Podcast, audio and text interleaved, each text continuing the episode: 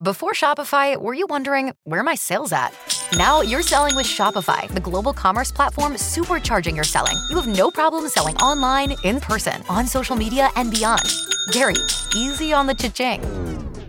oh, sorry, but my Shopify sales are through the roof. Start selling with Shopify today and discover how millions of businesses around the world use Shopify to ignite their selling. Sign up for a $1 per month trial period at shopify.com slash listen. Shopify.com slash listen. Hello, Behind the Knife listeners. This is Michael. I know there's probably a lot of emotions swirling out there. If I could mash up the feelings of all of our listeners, it would probably be a conglomeration of anxiety, excitement, fear, and a bit of metaphorical breath holding for that huge sigh of relief that'll come when the ABSITE is finally over. If you follow the instructions on the episode's title, you'll be listening to this very close to when you're about to take the ABSITE. As always, it's those hard to remember facts that you just need to hear in the couple of hours before brain dumping it onto the test. Anyway, try to let go of those negative feelings, let them slide off you like Teflon. Channel those positive emotions that make you want to go and just dominate this wretched test. And focus in on these final quick hit pearls that may save you a few points on the test. Good luck, everybody. And no better way to get started than the mechanism of action for different antibiotics. These are tested every year, and I can never remember them. So, uh, first off, just to go into the inhibitors of cell wall synthesis. Uh, these are penicillins, cephalosporins, uh, carbapenems, uh, monobactams, and vancomycin. Uh, and the uh, next category is the ribosome um, inhibitors for protein synthesis. Now, these are on every year. They always ask you if it's a 50S, if it's a 30S, uh, inhi- if it inhibits the 30S or the 50S, the subunit, subunit of the ribosome. Uh, unfortunately, there's not a good mnemonic for this. It's it's hard to remember, so you just kind of have to memorize it. So for the 30S ribosome, that's tetracycline, aminoglycoside, and linezolid. Again, the 30S, tetracycline, aminoglycoside, linezolid. For the 50S, that's erythromycin, clindamycin, and Synercid. Uh, again, 50S, erythromycin, clindamycin, and Synercid. Uh, another common class uh, asked is the quinolones, and these are an inhibitor of the DNA uh, helicase. Um, I call that a helicase tomato, tomato. Uh, and then uh, for metronidazole or flagyl, this produces oxygen radicals that break up the DNA. Seen that one on there a few times. All right, and we just wanted to continue on and do um, resistance, mechanism of antibiotic resistance. So classically, this has been on there since step one. Uh, how does penicillin resistance work? It's due to a plasmid for beta lactamase. So it transfers DNA that teaches the bacteria how to avoid the beta lactamases. And I believe that's the most common method for uh, acquiring antibiotic resistance is the transfer of plasmids. Is that right? I, that's what uh, Pfizer says. And then uh, for MRSA, the resistance is caused by caused by mutation of cell wall binding protein. One other uh, question I've seen on there before is adjusting antibiotic levels, specifically like vancomycin or gentamicin, uh, for their peaks and troughs. So, Jason, what do you do if your peak level comes back too high? So, if the peak is too high, you want to decrease the amount uh, of each dose of the antibiotic. And if you send off that trough right before you're about to redose a medication and the trough comes back too high, so if your trough is too high, you want to keep the dose the same, but you want to decrease the frequency of doses. In other words, increase the time interval the time interval between uh, doses of the antibiotic. And Jason, there are a few side effects that are uh, commonly tested. How about those third generation cephalosporins? Uh, yeah, so uh, I've seen this a couple times for third generation cephalosporins like ceftriaxone. Uh, the side, common side effect is cholestasis or cholestatic jaundice, uh, sludging in the gallbladder and uh, those dreaded aminoglycosides. And how? And while you're doing this, can you tell us which ribosome and exon also? Yes, so of course the aminoglycosides is on the 30S ribosome. Again, it's irreversible uh, binding, so it's bactericidal.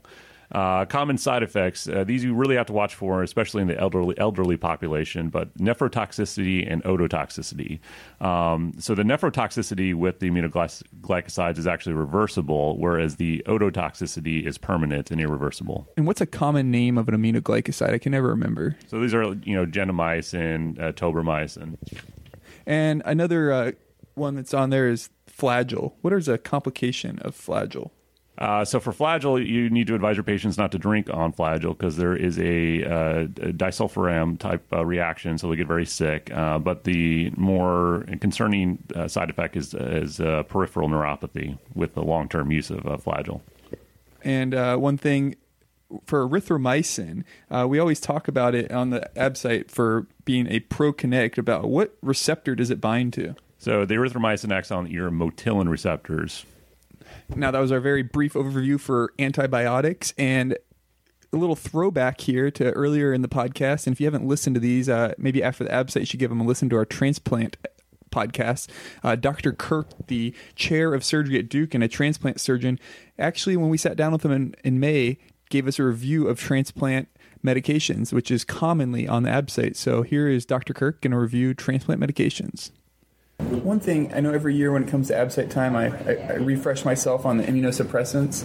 Um, can you just briefly take us through the, the primary regimens you have patients on? Because I know it changes quite drastically. Right. Well, almost all patients, greater than 95% of patients, are on a calcineurin inhibitor regimen. And in the United States, that's almost always tacrolimus. Uh, knowing the mechanisms of tacrolimus, uh, blocking uh, the calcineurin calmodulin pathway uh, preventing the nuclear factor of activated T cells from becoming activated. That's always on the test. so if you see uh, a calcineurin inhibitor or a nuclear factor of activated T cell, check that box. um, the uh, other adjuvants, or most people are on triple immunosuppression, so people are typically on a calcineurin inhibitor and a anti-metabolite. The most common one in the United States is mycophenolate mofetil. It is a interrupts purine synthesis. So if you see purine and mycophenolate mofetil, check that one. and then most people are on uh, some steroids, and the mechanisms that are most important there is it prevents the nuclear translocation of NF kappa B, and um, then from there has myriad actions, uh, both on antigen presentation and, and T cell activation. Knowing those three uh, subgroups, calcineurin inhibitors, antimetabolites, and steroids, will get you pretty far along. And if that doesn't work, C is always a great answer. All right. Thank you, Dr. Kirk, for that great review of transplant medications. And now on to we asked on Twitter what would what do people review right before the ABSITE, and the most common response was the GI hormones. And you would think we would have these memorized by now, considering uh, they've been asked on every exam in med school and uh, in surgery residency. But still, most of us have to review these before the ABSITE because they are commonly asked. So, Jason, uh, let's just get started. How do you remember uh, the mechanism of action of CCK, cholecystokinin? Uh, and uh, yeah, we, we should give credit where credit's due here. There's actually a great uh, kind of review of these on the USMLE Bootcamp uh, website. Uh, we'll put a link to that uh, on our website and on our podcast. So CCK uh, is you know cholecystokinin, so cholecyst, gallbladder, kinin mean move. So this is the only hormone that causes gallbladder contraction, cholecystokinin, gallbladder contraction. Uh, and it's also important, uh, you should remember that's important for lipid digestion. Um, um, and so, of course, what else is important in addition to uh, bile for l- lipid digestion? It's the pancreatic uh, enzyme. So CCK acts with, along with um, secretin, but CCK is the important uh, stimulator of uh, the secretion of pancreatic enzymes. Right. And then so what is so if CCK tells the pancreas to secrete the enzymes, what does secretin tell the pancreas to do? So secretin tells the pancreas to uh, secrete bicarb. And we can never forget uh, the most annoying questions to me is they'll say, "What is the source of the CCK or the enzyme that causes the pancreas to release enzymes?" So CCK is uh, released from I cells, um, and those are located in the duodenum and the jejunum. And then how about the secretin? I can remember this one. So secretin's easy. Secretin is secreted from S cells, um, secretin S cells, and that's also from the uh, duodenum. And when acid reaches the the duodenum, uh, this increases the secretion of secretin. And that makes sense too. If you have a if you have an acidic environment in the duodenum, you want uh, to make that more alkaline. It's going to re- release a hormone, secretin, that's going to stimulate the pancreas to release bicarb. All right, and let's jump over to gastrin, a commonly tested uh, enzyme. Uh, where where's the source of gastrin? So gastrin's another used one. Gastrin is from G cells, um, and these are in your uh, stomach and antrum, your stomach antrum. Um, so that makes sense when you think about things like retained antrum uh, syndrome, uh, where you have uh, hypersecretion of gastrin. Great. And what is the syndrome called that you have a hypersecretion of gastrin? So this is your Zollinger-Ellison syndrome. It's the hypersecretion of gastrin. And is the only hormone that promotes gastric functions, acid secretion, and motility. So that one is uh, one of the more straightforward ones. So, Kevin, one of the uh, one of the uh, gas or the GI hormones that I, I, never remember and I always get wrong on all the practice questions and and on the ABSITE is GIP. So, can you please walk us through and help us remember what GIP does? Yeah, so GIP uh, actually stands for two things. Uh, commonly, we know it as the gastric inhibitory polypeptide, and this is uh, in reference to it reducing gastric acid secretion. But a, a less commonly known uh, name is the glucose insulinotropic polypeptide. And so, and this is important because there's questions that will say if a patient gets an oral dose of glucose or if they get an IV dose of glucose, which one will cause more insulin to be released? Thanks to GIP, an oral dose of glucose will cause increased insulin response.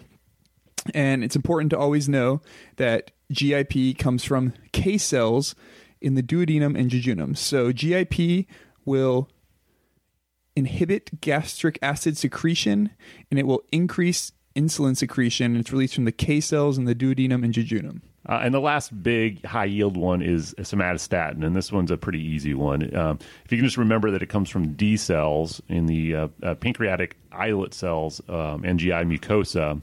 This is uh, basically shuts everything down. It inhibits most of the um, uh, most of the function, uh, most secretion of almost everything, and it's an anti-growth hormone. Yeah, and so and one th- I, I've missed this before. It actually also, you know, we think of things that are trying to counteract acid. It also counteracts bicarb, so it also does not uh, increase the release of bicarb. It stops that also. So it just shuts everything down. And that is our it for our GI hormones. We're going to talk a little bit more about these when we talk about neuroendocrine tumors of the pancreas. Okay, so the next thing that always gets me relates to immunology, and it's those uh, darn interleukins and cytokines. So, Kevin, if you could just walk us through some of the high yield, commonly asked interleukins as to what they do, that'd be awesome. Yeah, so we're just going to go through IL 1 through 10. And the thing to remember is there's IL 1, and then the rest of them that, th- that are important are even numbers. So, IL 1, we should all know this, induces fever macrophages release it and causes fever. So that's the big things to know for IL 1. The rest of them are going to be even numbered. Uh, IL 2, and this is what our transplant medications work on that Dr. Kirk was referring to. It activates the natural killer and cytotoxic T cells. So IL 2 is kind of asking for help, um, getting help from the nat- natural killer and cytotoxic T cells. And then your IL 4, this is what tells the the B cells to produce antibodies. So it tells the B cells to turn into plasma cells to make antibodies. So IL 4 makes antibodies, it encourages the production of antibodies. And then, Jason, how about IL 6, 8, and 10?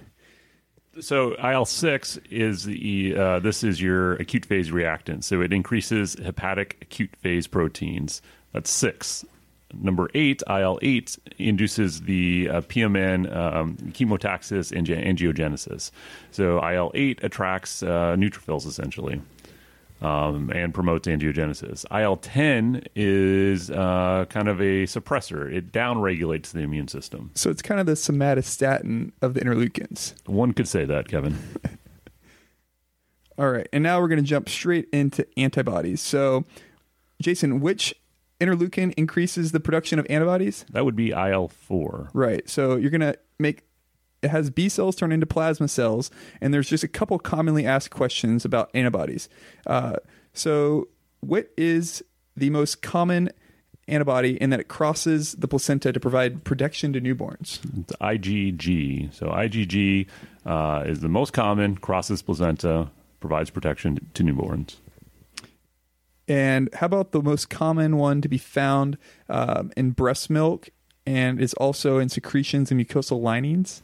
So that's IgA. So that uh, IgA is the one that kind of coats the mucosa and is the first line against things that you ingest. And it binds pathogens, prevents adherence and invasion. And then for our type 1 hypersensitivity, um, and you also see this used with parasite infections, which uh, is that? So it's your IgE. It binds the mast cells and causes release of histamines and the rest of it. And then our last one is the largest antibody. It's actually IgM and primarily responsible for the immune response. It does not cross the placenta. It is the primary antibody in ABO incompatibility and it causes red blood cell clumping. It's also the most common antibody in the spleen and responsible uh, for the patients that get the overwhelming post splenectomy infection. The lack of this enzyme allows them to get the OPSI. And now we're going to jump into the hypersensitivity reactions. And these are pretty straightforward once you uh, have them memorized. So, Jason, we kind of referenced this one. Uh, you know, the your friend that eats the peanuts and is peanut allergic. Uh, what what's happening in them? So this is your, uh, and again, this is just rogue memorization. So that's why we're going through it this week. So this is your type one hypersensitivity reaction. It's really it has to do with IgE binding to mast cells. You get a mass um, uh, histamine release, which causes bronchoconstriction, rhinorrhea, flushing, hypotension. It's your anaphylactic type response. That's thanks to IgE. And what do you do for the treatment of that? Uh, so this is you know first and foremost first and foremost airway management, and then uh, you have your antihistamine, steroids, and epinephrine. Uh, and then type two. When do you see this happen? So type two is an antibody dependent uh, transfusion reaction. Uh, or I'm sorry, antibody-dependent reaction, and this you see this with the transfusion reaction. So this is is due to IgG and IgM. So the antibody binds to the cell-bound uh, antigen, and it stimulates macrophages, uh, neutrophils, natural killer cells, and eosinophils, and it also activates your complement uh, system. And this is the job of our adaptive immune system to cause a type 2 reaction to foreign antigens. So you can kind of remember it that way. It's, it's, it's a good thing most of the time. Uh, and then the, these last two, are, they're just only testing questions. You see the type 3 hypersensitivity, Jason. When do you see this? So this is your serum sickness, and you also see this with lupus and. Um, um, yeah, yeah. Uh, so you see this with your serum sickness or in lupus. So it's a it's a uh, complex of the antigen and antibody that deposits in the vessel walls and induces inflammation. And you can treat this with steroids, antihistamines, and plasmapheresis. So yeah, if you see serum sickness on the test, type three hypersensitivity. And then last but not least, our type 4 hypersensitivity, Jason. What is the classic question? They're going to have a, a med student that has to get this done every year. Yeah, so they're going to ask about uh, a, the the wheal that is raised when you get your PP, your PPD checked, uh, your, tuber- your, tuberculosis test. They're going to ask what type of reaction is it? It's a, it's a delayed hypersensitivity reaction. It's T cell mediated uh, through your T cell uh, immune response. It's antibody dependent and it's a type 4 hypersensitivity reaction. And so the type four, you also want to remember, this is the chronic rejection in organs, uh, organ transplant. And we actually, there was a question on one of the question banks talking about this with uh, liver transplants. They, they, they don't have much acute rejection, but you'll see the uh, the vanishing bile ducts with the chronic rejection. That's a type four hypersensitivity. And so, Jason, we're just going to do a, have all the listeners out there. I know they really want to quiz themselves here, so we're just going to do a quick rundown. We're going to go out of order here. Uh, so, what do you guys think the function of IL six is? Am I, am I supposed to answer now? Yeah, just give them like a second so Okay. they can think of it in their head, and then Gotcha. Well, they've had a second. IL six uh, i- increases your acute phase reactants, the hepatic acute phase proteins. IL four. It increases B cell uh, antibody production. IL one. IL one gives you a fever, and it's uh, released by macrophages. IL ten. The infamous somatostatin of the interleukins. It downregulates the immune system. Yeah, I coined that term. Uh, IL two. IL two activates your natural killer and cytotoxic T cells. And IL eight. IL eight attracts neutrophils, so it increases PMN chemotaxis and angiogenesis. Now that the pain of interleukins is done, we're going to jump into another painful, maybe slightly less painful topic, but commonly tested topic uh, wound healing. So, Jason, what are the three main stages of wound healing? So your stages of wound healing: uh, first, inflammation, uh, which makes sense. You need to attract all the right players. Uh, two, proliferation. Uh, three is your maturation and uh, remodeling phase. And uh, what is sort of the time course that these are taking place? So inflammation uh, typically happens in your in the you know the first the first few days. Uh, the fir- within four to six days, uh, the inflammation phase is, is generally complete, and then there's a little bit of overlap, and then you know your proliferation. All the cells are making all the stuff they need to heal the wound, and this happens anywhere from four days to about three weeks. Um, and again, a little bit of inflammation or a little bit of overlap, but then the remodeling phase kicks in at about three weeks, and this can continue on for years. So, the question that's pretty much guaranteed to be on the test is the order of cell arrival. What is the first cell that recognizes the endothelial damage and will be at the site of injury? Yeah, this is a common one. It's it's always tempting to say neutrophils because you know neutrophils get there fast and they're in, in, in inflammation. But if you think about an injury, the first cells there are the platelets. So the platelets come in. It's immediate. It's short lived. They release your alpha and dense granules, which have your transforming growth factor and your platelet derived growth factor, and they start attracting all the right cells there to heal the wound. Yeah, I've talked myself out of this one before thinking it was just hemostasis related, but platelets are very important for wound healing. Yeah, so the order of cell arrival first is platelets. Next come the neutrophils. So, uh, and this is in the first couple days, the first 48 hours. The predominant cell uh, is, is neutrophils.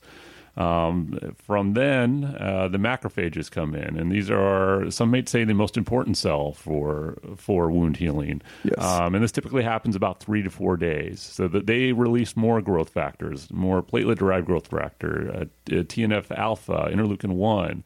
They attract um, you know the cells that are really going to rebuild the wound. So the fibroblast. Um, and they're also very fundamental in, in removing debris during this time period. Yep. So I think platelets and neutrophils are there for the inflammation phase primarily, and then you have your macrophages that are coming in, and they're the main player in the proliferation phase. Um, and then we have our fibroblasts and our lymphocytes. What, what do fibroblasts do, Jason? So fibroblasts help uh, uh, create your um, collagen and, and all you know the structural elements that are going to re- heal the wound. what vitamin is essential for collagen production? Vitamin C. Oh, and then another important thing is is what is the most common? the one thing they always ask is which is the most or the most important cell for wound contraction, Uh, that would be the myofibroblasts. and when do those come in? So that will happen during the proliferation phase, about 10 to 15 days out. And then uh, one thing they talk about frequently is epithelialization. And this occurs most commonly from actually the hair follicles. Um, so the hair follicles are the source of epithelialization, but it also comes from the wound edge and the sweat glands. But it requires granulation tissue to be there before uh, before epithelialization can occur. And then Jason, we can't forget to talk about type 3 and type 1 collagen. Oh, right. This always comes up. So, collagen deposition by fibroblasts provides the wound strength. So, what is the initial collagen that is produced in the first 48 hours? So it can get a little tricky depending on how they ask the question. So the uh, in the first 40, 48 hours, the most predominant collagen produced, or the, the amount of coll- the type of collagen that's getting made the most, uh, is the type three. Um, so type three is the highest uh, produced during that time period. But it's more important to remember that type one is always the most common and the most predominant. So it's going to vary depending on if they're asking you which is the most type being produced or which is the most uh, predominant in the wound. And when is the peak strength of a wound? So the peak strength occurs at about eight to twelve weeks. Um, is it as strong as a the previously undamaged skin? It, it's never going to be as strong, but it reaches about eighty percent at eight to twelve weeks. And one kind of last uh, point on wound healing uh, to touch back. How do steroids prevent wound healing? We have those patients, the Crohn and ulcerative colitis patients that are getting their surgeries done. Um, so we talked about the most important cell in wound healing is the, the macrophages. So steroids actually inhibit the macrophages, the neutrophils, and the fibroblasts from uh, getting to the wound. So we can understand how uh, steroids uh, would prevent wound healing. And Jason, uh, how do you prevent this complication, at least theoretically? Well, yeah, theoretically, uh, you can give some vitamin A, and this helps with the uh, steroid uh, inhi- inhibition of wound healing. Okay, our next high yield topic is going to be related to nutrition. We got a lot of requests for this, specifically the mineral and vitamin deficiencies. Uh, so again, this is just memorization, but these can be quick, easy points you can pick up um, as long as you just go through these right before the test. So, Kevin, I'm going to name uh, a some symptoms, and you're going to tell me what vitamin or mineral deficiency is associated with that. So, for hyperglycemia, encephalopathy, and neuropathy, what do you think? Go straight to chromium. That's right. It's all diabetic patients. No, I'm just kidding. uh, for a, a cardiomyopathy and just generalized weakness. Uh, the cardiomyopathy question is selenium. And Jason, just to turn that around on you, mm-hmm. what is the chemotherapeutic that can cause a cardiomyopathy? Uh, that's uh, doxorubicin. Good job. And at what dose? What cumulative dose does that become important? Oh, you got me beat there. Uh, and that occurs due to uh, toxicity uh, secondary to uh, O2 radicals, and it occurs at a cumulative dose of uh, 500 milligrams per meter squared. Believe it or not, that does show up every once in a while on the test. And he did just look that up. I kind of knew it. Uh, okay, so let's say they give you uh, somebody with um, a pancytopenia and they ask you what mineral uh, deficit. Then you want to start thinking about their copper. Mm-hmm. And as we were just talking about wound healing, so somebody has poor wound healing, and you can see this sometimes with people on TPN. Yeah, they can get a uh, zinc deficiency. So make sure you're clicking that little box that says replace trace elements because that'll get them their zinc. Yeah. Um, so let's say they ask you encephalopathy, decreased phagocytosis, but a really important one is, is weakness and failure to wean off the ventilator. Uh, what do they need? So the weakness and encephalopathy, and a common question kind of related to this is the kind of prisoner of war patient uh, that comes and eats a high glucose diet, um, they're going to be low in their phosphate. Yeah. Yep. They- so if you're having a hard time weaning someone off the ventilator and their CO2 is uh, just too high, uh, what could this be related to? Uh, so that's uh, usually overfeeding, and so they have uh, too high of a carbohydrate, so they have uh, more CO2 to get rid of. So, what kind of respiratory quotient would you see with that? Uh, so, typically, those res- those respiratory quotients are going to be greater than one. Yeah, like 1.2 is kind of the answer in the test. Uh, what's a fat dependent? Uh, so, fat's generally about 0.7. Yeah, and kind of the ideal they say is like a respiratory quotient of like 0.85. Um, okay, back to vitamins.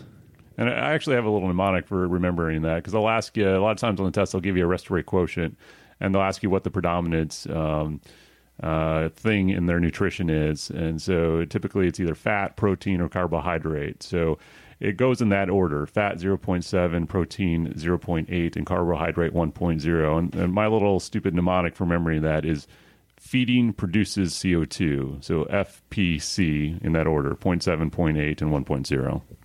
Fantastic. That's a free one. You can use that one and tell your friends. When you drive a vehicle so reliable it's backed by a 10 year, 100,000 mile limited warranty, you stop thinking about what you can't do and start doing what you never thought possible. Visit your local Kia dealer today to see what you're capable of in a vehicle that inspires confidence around every corner. Kia, movement that inspires. Call 800 333 4KIA for details. Always drive safely. Limited inventory available. Warranties include 10 year 100,000 mile powertrain and 5 year 60,000 mile basic. Warranties are limited. See retailer for details. Okay, back to our mineral deficiencies and symptoms. So, what's associated with Wernicke's encephalopathy and cardiomyopathy? Yeah, that can. Uh, this is you want to think about the alcoholic patient, um, and they'll have a thiamine deficiency, which is what vitamin, Jason? That's uh, that was one of your B vitamins, your B one. B one. So thiamine B one, Wernicke's encephalopathy, cardiomyopathy. Think of the alcoholic patient. Okay, how about somebody with peripheral neuropathy, glossitis, and uh, sideroblastic anemia? If you even remember what that means. Yeah, I have no clue what sideroblastic anemia is, but I do remember glossitis and peripheral neuropathy being a pyridoxine or a B6 deficiency.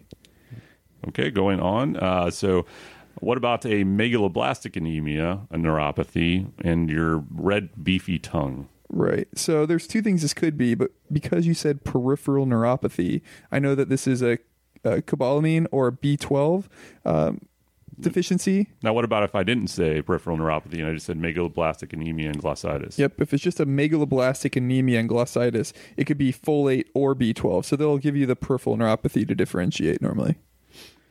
Uh, and what's the uh, what what is that neurologic test where you, you your your posterior cord where you you close your eyes and you put your hand and you can't the Romberg sign is that right? Uh, yeah, yeah, I think that sounds about right. I think I'm thinking back to my step one, step two, uh, med school days. Clearly scored higher. Well, that goes without saying. Uh, how about uh, the old uh, pellagra, the diarrhea, dermatitis, and derm- dementia? this is what I feel like I get on the day of the ABSITE. Um, and so that is generally a niacin deficiency. Okay, so, uh, so real quick then, how about some vitamin deficiencies? So, uh, what do you get with vitamin A deficiency? Night blindness, Vitamin K, coagulopathy. uh, and that's something we deal with frequently, so everybody should know that. Now, one. is that your PT or your PTT? oh gosh, oh my gosh, I think it's your PT. Yes. Is that the intrinsic or extrinsic? Uh, that is your extrinsic pathway. Yep. And does warfarin or heparin influence that? Uh, warfarin. So yeah, so remember that's can be on the test. I use WEPT, uh, warfarin, extrinsic, PT, so you can remember, uh, you know, if it's uh, acts on the extrinsic or intrinsic system and which it'll affect. Excellent. Okay, moving on. Vitamin D. So this is the bone problem. So you're gonna get the rickets, the osteomalacia, and osteoporosis. And out here in Seattle, this is a serious problem right about now. And vitamin, last but not least, vitamin E. Uh, vitamin E, the test question is you can get a neuropathy. Maybe it's just me, but I hate the functional endocrine pancreatic tumors. So, Jason, let's just try and help our listeners out uh, as we learn this with them. Uh, if you have a patient uh, that is coming in with fasting, hypoglycemia, symptoms of palpitations, increased heart rate, and diaphoresis that is relieved with glucose, um, what and they have a tumor on their pancreas what are you concerned about So that's the classic Whipple's triad: hypoglycemia, symptoms of uh, hypoglycemia with palpitations, increased heart rate, diaphoresis, relief with glucose, and uh, you think about a um, well, you think about Munchausen syndrome. Uh, so you need to check for a C peptide.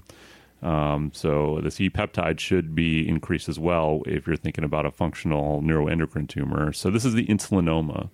and the, and the reason the c peptide should be high is because this is a normal byproduct of the insulin so if insulin's being used and produced endogenously it'll increase the c peptide Ex- exactly. So this is actually the most common uh, islet cell tumor of the pancreas. Uh, fortunately, most of these are benign. About ninety percent of them are benign, um, and these are evenly. You know, a lot of times they'll ask you the neuroendocrine tumors where it depends on where they're located raises your suspicion for for different things. The insulinomas are evenly distributed throughout the pancreas. Um, so, how do you treat these, Kevin? Uh, so if they're less than two centimeters, you can enucleate them, um, or if it's greater than two centimeters, you should do a formal resection. What about if it's metastatic? If it's metastatic, uh, that's when you'll put them on uh, chemotherapy with either 5FU, uh, streptozocin, or octreotide. Okay. And uh, Jason, just quickly, uh, what are the two common uh, neuroendocrine tumors that you see in the head of the pancreas? So, the head of the pancreas, it's uh, somatostatin and uh, gastrinoma. Yeah. So just keep that in your the back of your mind here as we keep going through these. So, speaking of gastrinoma, uh, what's the uh, what's the, gastrinoma triangle? Do you remember that? Uh, yeah. Since I have Pfizer here, it's the common bile duct, the neck of the pancreas, and the third portion of the duodenum. So that is one of the questions when they ask you about gastrinoma. They are probably going to ask you where it is located, and that is where you will find it. Uh, and Jason, what uh, syndrome uh, can you find this in? Uh, so this is in your uh, your MEN syndrome, your MEN one, uh, where it's uh, pituitary, pancreas, and uh, parathyroid. And what is the gene for MEN1? Uh, that's the uh, menin gene. And what do you want to treat first in a patient that has MEN1? Uh, for those you want to you want to first address the uh, the parathyroid hormone or the parathyroid uh, hyperplasia. Okay, and back to gastrinomas now, which are a part of MEN1. Uh, these can be 50% malignant and 50 uh, percent obviously benign, um, and sometimes there are multiple of them. And so there ha- there are test questions on how you diagnose this. Uh, Jason, uh, what is the stimulation test that you can do? Um, Well, yeah. Before you do that, the first thing you do is just test the serum gastrin because if you have serum gastrin levels over a thousand, that's typically diagnostic. Um, however, if they're, if they're kind of in that gray zone, you can do the secretin uh, stimulation test. Now, interestingly, secretin normally will decrease your gastrin production, but in a uh, gastrinoma, it actually increases. So they uh, get an increase in gras- gastrin over 200 um, uh, with the administration of secretin. and since you brought it up, uh, where is what is the cell that secretes secretin? So secretin is from the S cells, and those are located in the duodenum. Fantastic. And then what if what kind of scan can you do um, to identify if you're you're you do your secretin stimulation test and the gastrin elevates with that paradoxically uh, what scan but you can't find it there's no real good lesion seen on mri uh, what do you want to do Uh, so you can do an octreotide scan uh, that uh, can and bind to the uh, octreotide or the somatostatin receptors and help you localize it. Great. And then this is the same for as insulinoma, less than two centimeters you can enucleate, and greater than two centimeters, formal resection. All right, we just have two more tumors left, or maybe three. We'll really quickly go through these. Uh, so, Jason, you have a patient that comes in. They've got diabetes, they got that stomatitis, and they have a dermatitis, um, and they also have this rash um, going throughout their body. Um, their glucose is crazy elevated. What are you concerned about? And they have a mass on their pancreas. Yeah, so this is uh, and it, this I've seen this on the test several times, and they always have the rash. They always have the dermatitis. That's kind of the giveaway: the diabetes and the dermatitis and the pancreatic mass. This is a glucagon glucagonoma, um, and so you get your diagnosis by doing a fasting uh, glucagon level. Uh, typically, these these rarer, I mean, these are very rare, and with these rarer pancreatic tumors, it, it kind of makes sense that the rarer ones are the more malignant ones. So most of these are malignant, uh, and they're located in the distal pancreas. Perfect. And now you have a patient coming in. Uh, they also have diabetes. Um, they have some gallstones. They have some right or quadrant pain. They're uh, steatorrhea and uh, hypochlorhydria. Uh, what, what, what do you con- and a pancreatic mass? What are you concerned about? Uh, so uh, again, these are very rare. Um, this is the other one that's common in the head of the pancreas. This is your somatostatin tumor. Uh, diabetes, gallstones, steatorrhea, hypochlorhydria, or hypochlorhydria, um, and a mass at the head of the pancreas. What is the so somatostatomas are in the head of the pancreas? What is the other one commonly found in the head of the pancreas? Well, aside from uh, adenocarcinoma, uh, but for your neuroendocrine tumors, it'd be a gastrinoma. Right. And last one, uh, patient comes in with watery diarrhea, hypokalemia, and achlorhydria. What are you concerned about? So that is the WH, or I'm sorry, WDHA syndrome, um, and that's a, a, a, a VIPoma, um, otherwise known as Verner Morrison syndrome. Uh, and these are the other ones that are rare, very rare. Uh, so uh, rare goes along with malignancy, and these are located in, in the distal pancreas. So just briefly, so again, overview: neuroendocrine tumors, location, uh, insulinoma throughout the pancreas. Your ones in the head of the pancreas are your gastrinoma, your somatostatinoma. Distal pancreas are your uh, glucag- glucagonoma and your VIPomas.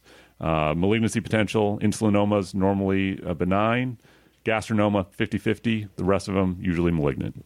And for the handful of you that are still listening, we're going to talk about one last painful category, and that is nutrition relating to calories um, and formulating TPN for patients. This is guaranteed to be on the test.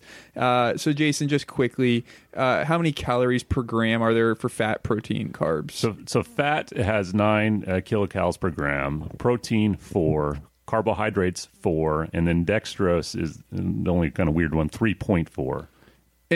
Why is that important? Like, who cares? Are they going to ask us what is the calories per Mm, gram? They are actually in a, in a roundabout way. So invariably, there is a question where you have to calculate uh, the TPN calories. So they'll give you somebody who has a thousand bag or a thousand cc bag of TPN with twenty percent dextrose, seven percent protein, and 250 cc's of 20% fat emulsion, and they're going to ask you how many calories are, are in there. So how how do we how should we go about tackling that question, Kevin? Right. So you know that it's a, a liter bag or thousand cc's, uh, and so twenty percent of it uh, is dextrose. They told you that. They gave you that. So you do uh, what is twenty percent of a thousand? That is two hundred. Um, so you're gonna have two hundred grams of dextrose in that bag. And Jason, what did you say? How many uh, calories per gram of dextrose there is? So uh, dextrose has 3.4. So 3.4 times 200 will give you 640 calories for dextrose.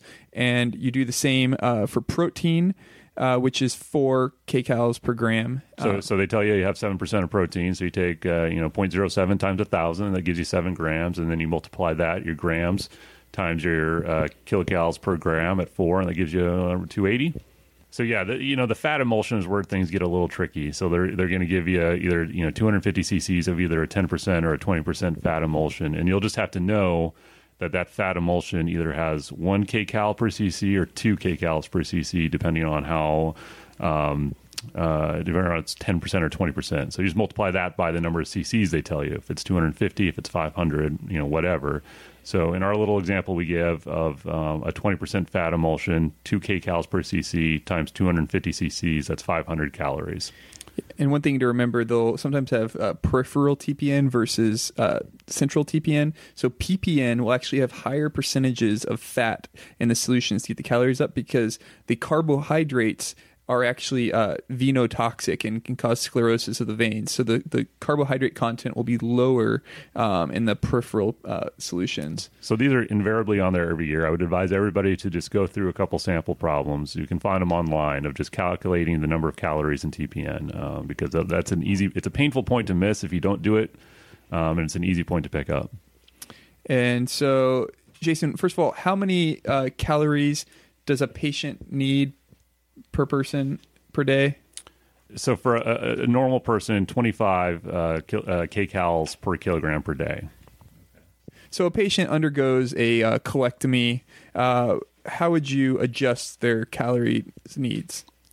Uh, so for that's a you know a moderate stress. Um, uh, so you know they don't they don't need much of an adjustment. So those those patients typically get 25 to 30 kcals per kilogram per day in in calculating the caloric need, and about 1.5 uh, grams of protein per kilogram per day. And we actually didn't say that. What is the uh, normal amount of protein a patient needs? That Uh, typically one. yeah, one uh, gram of protein per kilogram per day. Uh, and so let's say that actually uh, you personally did their colectomy and now they're critically ill. Oh gosh. Uh, what is their caloric need for a critically ill patient? So critically ill patients are, are, are a little bit more. So that's about 30 to 35 kcals per kilogram today, and, and that'll bump them up to the two grams of protein per kilogram today range. Yeah, so think about 150% uh, up to almost 200% of the need for a critically ill patient. And then the burn patient, this is the patient that's going to need um, heavy amounts of nutrition. They're going to need the 30 kcals per kilogram per day times the percent burn onto their normal caloric need of 25 kcal per kilogram per day. So, Jason, what if a patient has a 20% burn? How many more calories are you going to give them? So for a 20, so I'm going to give them first. I'm going to calculate their just normal intake, their 25 kcals per kilogram per day, and then I'm going to add uh, on top of that 30 kcals uh, per day times a 20 percent burn, which uh, I don't know that math. What does that math come out to be, Kevin? 600. So yeah, so and that's an extra 600 kil, uh, you know calories per day added to that, and then you add uh, three grams of protein uh, per percent burn again added on. So they have very high and very uh, caloric and very high protein needs. And normally these are those questions that'll have like four questions based off one, and you have to adjust for each individual patient. So you think of just normal, uh, really not much increase at all for the lap chole patient. The patient that's critically ill, you're going to go about 150%. And then uh, the burn patient, you're going to at least uh, 200% plus of uh, their normal needs. And there are multiple requests out there for us to go over statistics. Um, that would first require us to understand statistics, and then second to be able to describe it over the radio. Yeah, you do, you do not want us teaching you statistics. I promise you. Yeah. So the the only thing I'll tell you guys about that is at least eighty percent of the statistic questions is going to be based off that little quad table, and you just have to know how to calculate the positive predictive value, the negative predictive value, sensitivity, specificity. If you know that, and you've done some other practice questions and statistics, you'll do okay. Yeah, the stats on the ABSITE are not that involved. So typically, if you can if you can navigate a, a two by two table uh, rather proficiently, uh, you, you'll be all right. And then the one other thing that we've heard some from some of our listeners and what they do um, to prepare for the ABSITE is some of this painful stuff that we just talked about. You should probably listen to it on your way to the ABSITE so it's fresh in your mind.